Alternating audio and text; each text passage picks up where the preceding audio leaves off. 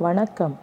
கோடை வெயிலின் மாலை சூட்டுக்கு பயந்து மொட்டை மாடியில் வீசும் காற்றின் ஜில்லிப்புக்கு ஆசைப்பட்டு பாயை விரித்து படுத்து கண்ணயரும்போது எங்கிருந்தோ வந்து செவியில் ரீங்கரித்து தூக்கம் கலைத்தது போதாதென்று கூடவே கன்னத்தையும் கடித்து வைத்த கொசு பறந்துவிட நடுராத்திரி கூரை போல் தெரியும் கருநீல வானத்தில் சப்தரிஷி மண்டலத்தை பார்த்துருக்கீங்களா? இல்லைன்னா அனுபவிச்சு பாருங்கள் மீண்டும் வாழ்வோம்.